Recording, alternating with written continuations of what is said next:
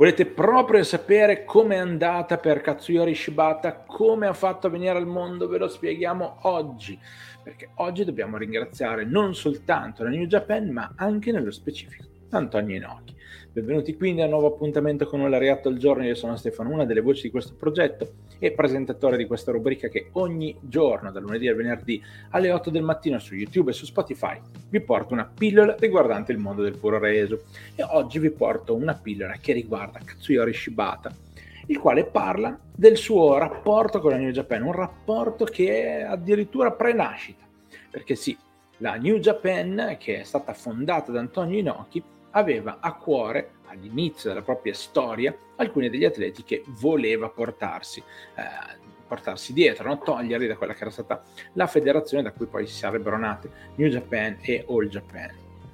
Sostanzialmente all'interno di questa federazione, di cui abbiamo già parlato eh, molte settimane fa ormai, eh, in, all'interno c'era anche Katsuisa eh, Shibata, un ovviamente oggi ex lottatore e eh, ex arbitro della New Japan, ma all'epoca un lottatore che era stato chiamato dai Inoki per far parte del nuovo progetto della New Japan.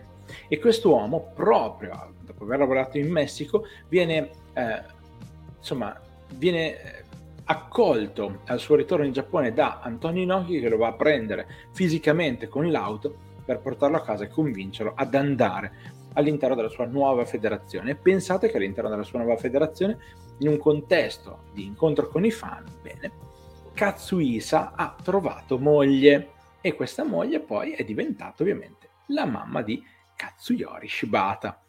Questo punto di vista, quindi, dobbiamo ringraziare in parte Inoki, in parte la Federazione New Japan per aver avuto uno dei più grandi interpreti della, della disciplina e oggi uno dei più stimati e eh, ambiti allenatori di wrestling. Bene, per oggi è tutto, io vi ringrazio di cuore per aver seguito anche questo episodio, un Lariatto al giorno torna come sempre ogni giorno dal lunedì al venerdì alle 8 del mattino su YouTube e su Spotify. Io sono Stefano, voce di questo progetto, noi ci risentiamo, alla prossima!